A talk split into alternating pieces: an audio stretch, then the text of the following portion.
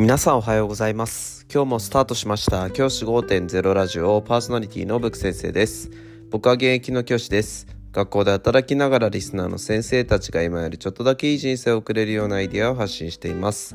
より良い授業、学級ケア、働き方、同僚、保護者、児童生徒との人間関係、お金のことなど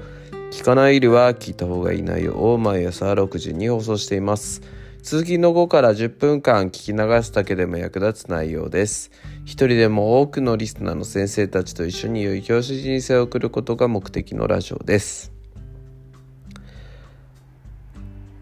今回のテーマは、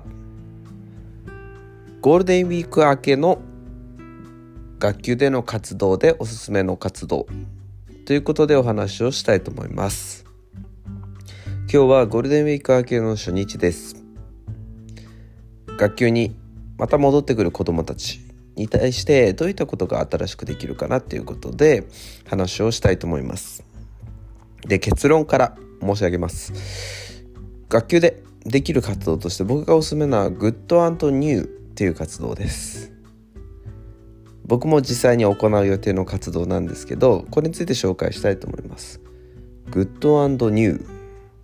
これどんな活動かっていうと、単純でグッド、良いこと、良かったこと、and new、新しいこと。これを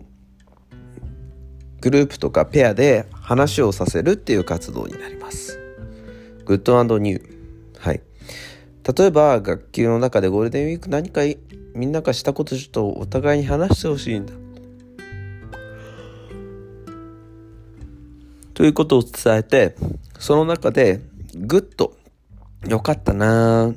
て思うこと、そしてニュー、新しいなー、今までなかったなーって思うこと、これをぜひ言ってほしいということで伝えます。そしてペアでとかグループで話をさせます。僕の場合は今日の道徳の授業があるので、道徳の授業の初めにちょっとそういうことでアイスブレイク的なことをしようかなというふうに思っています。このグッド&ニューっていう活動はね、かなり有名な活動で、あのビジネスの世界だとよく使われる活動だそうです。僕もそこから知ったんですけれども、お互いにこう話をするいい機会とを作ることができます。で、僕はことあるごとにこのグッド&ニューの活動をしてるんですけど、あのかなり学級の中で盛り上がりというかいい雰囲気ができてきますね。うん、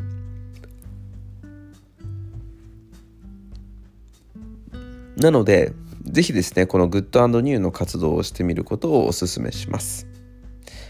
この活動を通じて子どもたちに、まあ、話すことっていうんですかね、お互いに話すことっていうのを大事にしてほしいと思うので、全員がこう自分のゴールデンウィークについて、今